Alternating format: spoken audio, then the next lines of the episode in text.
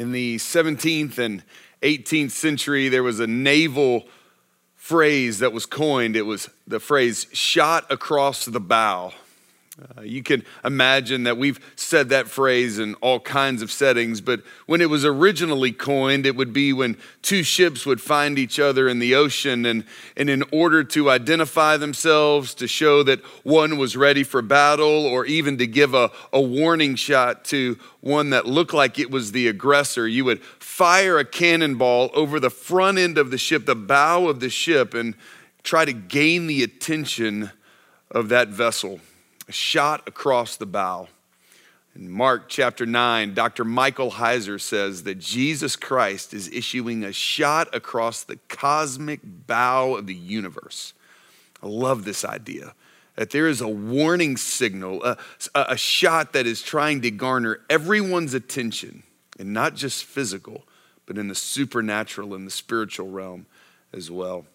Let me read it to you. It's in Mark chapter 9, right after Peter gives his famous declaration that Jesus is the Messiah. We find this Mark chapter 9, verse 2.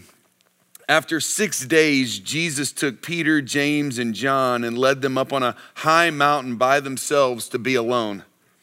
He was transformed in front of them, and his clothes became dazzling, extremely white, as no launderer on earth could whiten them.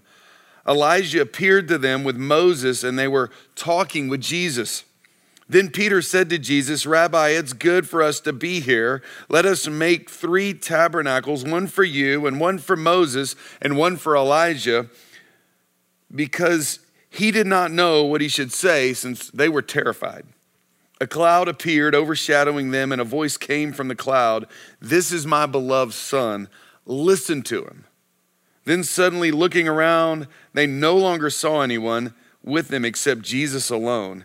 And as they were coming down from the mountain, he ordered them to tell no one what they had seen until the Son of Man had risen from the dead. What a great story. We call this the, the Mount of Transfiguration and Jesus is up there and he transforms, and we have Elijah and Moses, Peter, James, and John. And you might be asking yourself, Russell, I, I don't see a warning shot. I, I don't even see anybody who's a, an aggressor. These are all friendlies on top of the mountain, right? I mean, Elijah's a good guy, Moses is a good guy, Jesus is, of course, a good guy, Peter, James, and John, they're good guys. Like, where's the shot? Where's the bow? Where's the aggressor? Where's the warning? Great questions, but I, I think they're found in, in the geography of the text. Some things that probably just don't jump out to us as we read this 2,000 years later.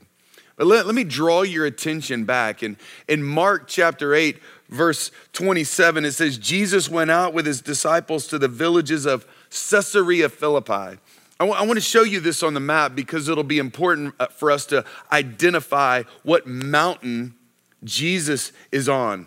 As you can see, there is a circle up there north of the Sea of Galilee. There's Caesarea Philippi, and right to the north of it is Mount Hermon. Now, Mount Hermon is, is where I think this went down. I, I think this is where Jesus took Peter, James, and John and revealed himself. And the reason why I think this is important because of what this mountain represented. Now, now mountains throughout the ancient Near East were incredibly important as mountains symbolize this place as a bridge between heaven and earth, the spiritual and the physical. I mean, if you think about Genesis chapter 11 and, and, and the, one of the amazing stories in the, the early chapters of our Bible is when mankind got together to build this massive tower called the Tower of Babel so that they could be like God. They thought if, if we could get up high enough, then we can transcend the spiritual and the physical. The higher the mountain, the better, the more mystical. And that's what Mount Hermon is some 10,000 feet high, massive mountain, the highest mountain in Israel by far. And so this is the place where Jesus ascends. The reason that's also important is because for thousands of years, Mount Hermon has been a mystical place viewed by all kinds of religions and cultures as a place where their gods would be. We know in Deuteronomy and in Judges, Mount Hermon's not just count, called Mount Hermon, but it's Baal Mount Hermon, where they would worship Baal. We know that from the, the cultures of Bashan and the Canaanites. We also know that this place would have had Mesopotamian cultural ties and religious ties as, as the Anunnaki gods of the Mesopotamians, they were believed to, to meet at the top of Mount Hermon. We also know that the Babylonians, that they thought the Apkallu, these, these gods descended, and this is where they landed at the top of Mount Hermon. And then in Jesus' day, the, the god Pan, the, the god of Rome, Zeus, this is where his domain was. Matter of fact, as you read through all of the archaeological finds and as they've excavated in and around the foothills and the mountain itself, there have been all kinds of sanctuaries and carvings and engravings to show that throughout history, people have worshiped deities on this mountain. Uh, let me read to you what one scholar uh, or a first century historian says. Eusebius says this Until today, the mount in front of Panias and Lebanon is known as Hermon, and it is respected by nations as a sanctuary, a place for their gods. That's what Eusebius said, one of these early church historians. Another scholar says this more than 20 temples have been surveyed on Mount Hermon and its environs. This is an unprecedented number in comparison with other regions of the Phoenician coast. They appear to be ancient cult sites of the Mount Hermon population and represent the Canaanite Phoenician concept of open air cult centers dedicated evidently to the celestial gods. That's where Jesus has gone up on top of. This place that for all the surrounding area for millennia have viewed as a place where the gods and the deities of their surrounding cultures have met, this bridge between heaven and earth. And Jesus takes Peter, James, and John on top of this ground zero, the bow, if you will. And he's going to give the shot. Let's look at it again. After six days, verse 2, Jesus took Peter, James, and John and led them up on a high mountain by themselves to be alone, and he was transformed in front of them. Here's the shot. Jesus Christ doesn't just go up on top of the mountain, but now the shot is is that he is revealing himself. He is transforming himself. And what's the transformation? Verse 3 says, His clothes became dazzling, extremely white, as no launderer on earth could whiten them. And then all of a sudden, Elijah appeared to them with Moses, and they were talking with Jesus. Jesus Christ transforms, his, his glory is displayed. It, it's not that he changes clothes. It's not that there's just some bright light. It's that he is now embodying the glory of God, his presence. That's what Jesus is doing. He is revealing that he's not just a man, he's not just the savior, a Messiah. He is the God man, the incarnation of God himself, a visible representation of his glory. I mean, I could, I could read several passages about this white and dazzling brightness. Psalm 104 says that, that God wraps himself in light. Daniel 7 9 says, The Ancient of Days is bright, white, and sparkling. In all four gospel accounts, when we read about the resurrection of Jesus Christ, there are spiritual beings, angels, who are bright, white, the text says. Not to mention in Revelation, Jesus is going to be coming in on a white horse. We're all going to be dressed in white. There is clearly something going on here. Jesus is embodying the glory of God, and he's doing it here on ground zero, this place where all of the surrounding cultures would have said, This is where we worship our gods. And Jesus is saying, No, no, no. I am the one true God. I'm not just the Messiah that Peter proclaimed in the last chapter. I am the God man, the Son of God. I love this. This is what Michael Heiser says. Jesus picks Mount Hermon to reveal to Peter, James, and John exactly who he is the embodied glory essence of God, the divine name made visible by incarnation. The meaning is just as transparent. I'm putting the hostile powers of the unseen world on notice. I've come to earth to take back what is mine. The kingdom of God is at hand. Jesus Christ fires a shot across the bow. I am here.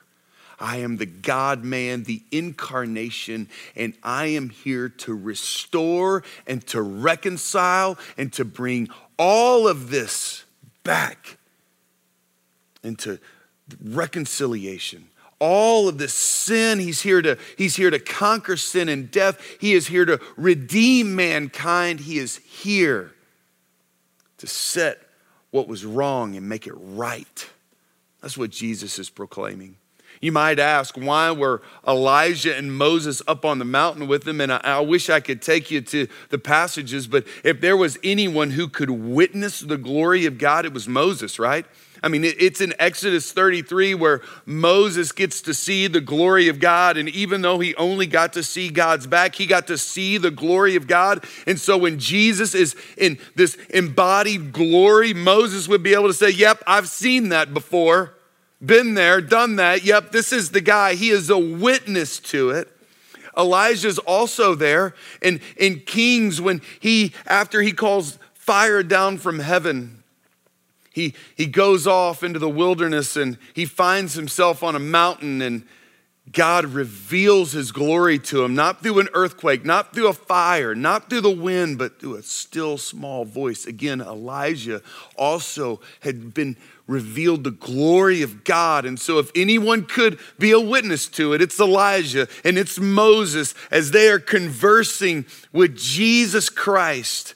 They are bearing witness to not just any man, the God man, the glory of God embodied in him. So that's what's happening on top of the mountain. Well, Peter doesn't know quite what to do. In verse 5, he says, Rabbi, it's good for us to be here.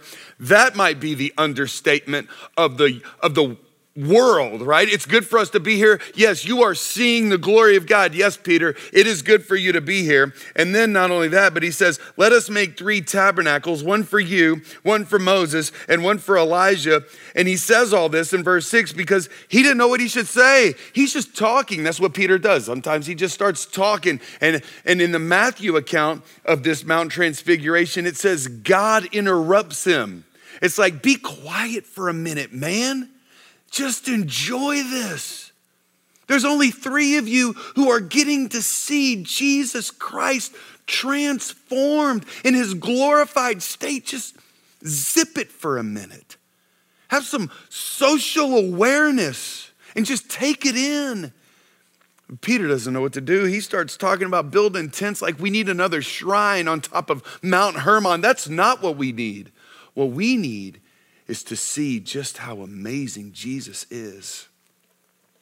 And when God does interrupt him, listen to these words. They probably sound very familiar because we've already heard them in Mark chapter 1 or a variation of them. God the Father says this in verse 7 A cloud appeared, overshadowing them, and a voice came from the cloud This is my beloved Son. Listen to him. Listen to him. So God is saying, This is my unique, beloved God man son. He is worthy of your respect, your devotion, and your ear. Shot across the bow, and God confirms it. And now all of a sudden, we have to respond to it. We have this moment where we have to say, okay, Jesus has revealed himself not just to man, but to the, the unseen realm, the, the supernatural. And now, how do we respond? What's interesting is, is the last time God said these words at the baptism of Jesus in Mark chapter 1, he immediately goes into the wilderness to be tempted by the devil. And now we're going to find Jesus is going to come down the mountain and he's going to encounter a demon. It's amazing how this works. That now we're going to see the response of a demon to the God man, Jesus Christ. Let's take a look at it in verse 14. When they came to the disciples, they saw a large crowd around them, and the scribes were disputing with them. So the rest of the disciples, they're down at the foot of the mountain. The scribes are there, and apparently they're arguing. Verse 15 All of a sudden, when the whole crowd saw him, Jesus, they were amazed and ran to greet him. And then he asked them, What are you arguing with them about? So they see Jesus. The word amazed there might be surprised. It might be saying, hey, we were waiting on this guy. Some people think that maybe Jesus has a little bit of that glory still shining on him. Remember Moses' face when he came down from the mountain? It was glowing. And so maybe that's happening. We're not sure here, but for whatever reason, they see Jesus Christ and they run to him and they are surprised and amazed by him. And Jesus says, What are you guys arguing about? Verse 17. Out of the crowd, one man answered him, Teacher, I brought my son to you. He has a spirit that makes him unable to speak. And wherever it seizes him, it throws him down, and he foams at the mouth, grinds his teeth, and becomes rigid. So I asked your disciples to drive it out, but they couldn't. So apparently there was a debate going on because the disciples had been brought this child who is demon possessed, who's foaming at the mouth, who's, who, who is convulsing, his body goes rigid, and the disciples were unable to cast the demon out. Now that's important because we know in Mark chapter 3, Jesus gave the disciples authority to do this. We also know in Mark chapter 6 that they had been successful at casting demons out, but for whatever reason, they were unable to do it this time. Jesus is frustrated. Jesus just coming down from this, this mountain, revealing his glory, and now he sees that his disciples are unable to cast the demon out, says this. Verse 19, he replied to them, You unbelieving generation. How long will I be with you? How long must I put up with you? Bring him to me. Unbelieving generation reminds me of Deuteronomy 32, verse 5. Really, the whole chapter is God looks at the nation of Israel and says, You, you guys have forsaken me. You've forgotten me. You're a crooked and wicked generation that you have, you have put me off. You are no longer recognizing me. You are, you are trusting other things. And I think Jesus is looking at the disciples and saying, You're trying to go it alone instead of trusting me, calling out to me, using my power. So Jesus has enough of it and says, Just bring the child to me. Verse 20 So they brought him to Jesus, him, and when the Spirit saw him, it immediately convulsed the boy. He fell to the ground and rolled around, foaming at the mouth. Now, this is incredibly interesting because there's a lot of exorcism that has happened in Mark chapter 1 through 9. And nearly every time the demon recognizes Jesus Christ and calls him Son of the Most High, Jesus of Nazareth. What do you want to do with us? This demon doesn't speak. Matter of fact, this demon seizes the boy and convulses him. It's like the demon is holding on. Verse 21, Jesus says, How long has this happened, has been happening to him? From childhood, he said and many times it has thrown him into fire or water to destroy him. But if you can do anything, have compassion on us and help us. That's what the Father says. Love this. This demon is, is holding on to this child for dear life. You see, when a shot goes across the bow, eh, you have a response. And the response is in the 17th, 18th century, 19th century, it's to raise the flag and say, These are our colors, these are where our from. Maybe the response should be to pull our sails down and to say, Hey, we're slowing down. We don't mean to be aggressive here. Maybe the response is to send a lifeboat out to, to communicate. The, the response is not to be aggressive back. And that's exactly what the demon is doing here. It, it, it doesn't need to address Jesus, it is holding on for dear life. And this man tells him, says, Lord, if you can help, please do. Jesus said this in verse 23 If you can, Everything is possible to the one who believes, the one who trusts, the, the one who, who knows that I have the power. Oh, the, the issue is not about ability, the, the issue is about faith. Verse 24 Immediately the father of the boy cried out, I do believe. And then he says, Help my unbelief. Isn't that a great, isn't that a great sentence? I believe, but help my unbelief. Like, I'm with you, but I, I don't know how much I'm with you. I want to believe you, but I don't know how much I believe you. I, I trust you, but I, I don't know how much I trust you. That's what he cries out. And Jesus just sees a little bit of it. And he says this in verse 25 When Jesus saw that a crowd was rapidly coming together, he rebuked the unclean spirit, saying to it, you mute and deaf spirit, I command you, come out of him and never enter him again. Apparently, this father had just enough faith. Matter of fact, eh, when Matthew records this in his gospel, this is where he takes time to talk about the faith of a mustard seed. And apparently, this father had just enough trust, just enough belief, just enough faith. And Jesus recognized it. And look at how he talked to that demon. He rebuked it. And then he said, Come out and never come in it again. Never come in this child again. Absolute authority Jesus has here. Absolute control, absolute command. This lets us know that this demon was wanting to hang on for dear life. And Jesus is like, no, no, no, no, no. That's why I revealed myself. I am here to set this straight.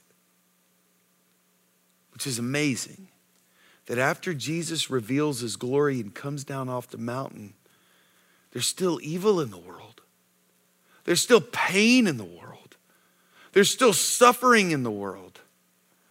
But Jesus is headed to Jerusalem to be the, the, the, salvation for this, to solve this problem by not only dying on the cross, but coming back to life three days later. So after Jesus says this to the demon, verse 26, then it came out shrieking and convulsing him violently. The boy became like a corpse, so that many said, He's dead. I mean, this demon is out to absolutely ruin this child's life, even to take it from him. I wonder if the reality is, is we live in a world where evil knows it has lost. But because it knows it is lost because of the death, burial, and resurrection of Jesus Christ, it's holding on for dear life to take anybody else it can with him. Think about that. This world, the enemy it doesn't care about us. It only cares about death and destruction, pain and loss. When I see Jesus command this demon out and it just is trying to wreak total havoc, that's been going on for thousands of years. Look at what Jesus does. Verse 27. But Jesus, taking him by the hand, raised him, and stood up. He's here to restore, He's here to bring healing. He's here to do this. Verse 28 after he went into a house, his disciples asked him privately, Why couldn't we drive it out? And he told them, This kind, this kind of demon, can come out by nothing but prayer. And some manuscripts say prayer and fasting. So I'm reading this and, and I'm thinking about the Mount of Transfiguration. Jesus shows his glory. It's the shot across the bow, not only to man, but to the world, to the, the natural and the supernatural. And then he comes down and he, he casts out this demon. And there's something that jumps off the page to me that says, What is our response when we see Jesus as the God man, as the Savior of the world, as the one who has come in the, the glory of God, what do we do? How do we respond to that? For the disciples, unfortunately for them, they, they tried to go it alone. I'm not really sure what they were doing when they when Jesus was up on the mountain and they were trying to cast out this demon. Maybe they were trying to use a certain technique or, or mechanics or a certain phraseology that thought if I say this, this, and this and do this, then the demon will come out. And instead of trusting in the power of God, and then you have this father who looks at Jesus and he realizes this man is something special. And how is he going to respond to this man who is clearly more than just a teacher? more than just a rabbi, more than just a, a good man, but he is, he's got some authority that, that I need to bow down to. This is what I notice. In both of these instances, the disciple and the man, it says that the man cried out to Jesus. Isn't that what it says? He, he cried out in verse 24. The father of the boy cried out, I do believe but he also told the truth. Help my unbelief. I think that's what we do to Jesus Christ. I think that's what we do when we see that he is truly the incarnation, the glory of God. I think we cry out to him. But unfortunately, I think instead of being the man with the, a child who's demon possessed, I think we end up becoming more like the disciples who, instead of praying, that's what, that's what Jesus says. He says, You should have prayed. You should have cried out to me because that's what prayer is a crying out to Jesus. Instead of praying, you tried to go it alone. We, we try to navigate this world full of evil and hurt and pain and loss, and, and we try to do it on our, on our own. And I think when when we see the shot across the bow, the warning, the, the idea that says Jesus is who he says he is, he is the embodied glory of God, that it ought to cry us, cause us to cry out to him. And just like this dad did, and just like he told the disciples, you got to pray. You got to pray. I, I, don't know. I've just I've, I felt this weight here recently, just in my own life of how much am I crying out to Jesus? How much am I telling him the truth about himself? And how much am I telling the truth about me? How, how much am I looking for his help? And how much am I just trying to pull myself up by the bootstraps and navigate this world on its own? How much am I trying to get on the boat with Jesus as he fires the warning shot? Or, or how much am I just out there paddling it away on my own strength with my own ideas and the wisdom of this age? Just really begin to settle in to say, man, I need to be crying out to Jesus because he's the God man. Because he is the embodiment of God's glory. Because he is the one who is the Son of God. And his father said, Listen to him. But here's the deal you can't listen to Jesus if you never cry out to him. Isn't that what he says? This is my beloved Son listen to him? Would you join me just in the next seven days of just really trying to turn our heart and our mind and our, our wants and needs to Jesus, just to say, I need to cry out to you. I, am not crying out eh, in some magical formula. I, am not crying out in, in, some way that if I just do it, it'll be religious. No, I'm crying out because you are worthy for me to cry out to. Would you join me in that? I don't know what that looks like for you. Maybe that just means you set the timer a few minutes earlier in the morning and and you pray. Maybe that means you, you skip a meal sometime this week and pray instead of eating lunch. Maybe that means you start journaling your prayers. Maybe that means you get with a group of people and, and find a day this week to just pray together with no agenda, no meeting. We don't need to uh, do a Bible study. We just get together and pray. I don't know what that looks like for you, but I think this passage tells us we have a Jesus, we have a Savior, we have the Son of God who has revealed himself, and he wants us to cry out to him for help. Would you join me in that?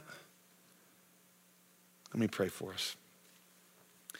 Oh, Lord, as I, I think about this passage and I, I see I can't even imagine what Peter, James, and John saw. I can't even fathom how, how bright and the smoke and the, and the, and the dazzling white. I, I can't imagine Moses and Elijah and them talking to each other. I, I can't even fathom it. And then to come down the mountain and to watch Jesus cast this demon out who was fighting for all it was worth to torment this child.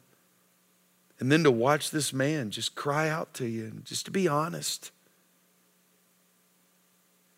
Lord, I, I feel like I'm a disciple in the story where I'm just trying every day to do it on my own strength and to do it by my own will and to do it in my own way and, and, and, and to do it according to, to what seems right in the eyes of man. And God, I just want to cry out to you. I want to tell you the truth about who you are. And I want to be honest about who I am. And I think if we were all honest, we would say we believe you, but there are times where we, we have unbelief and we're just asking for you to help us. My guess is, is this pandemic and, and all that has surrounded it has probably caused lots of questioning, lots of doubt, lots of wondering, and I think I think this text tells us to cry out to you. Lord, thank you for showing us who you are. Father, thank you for telling us this is your beloved, unique Son, and we can listen to him. Help us to cry out so we can do it. We love you, Lord. It's in your Son's name. Amen.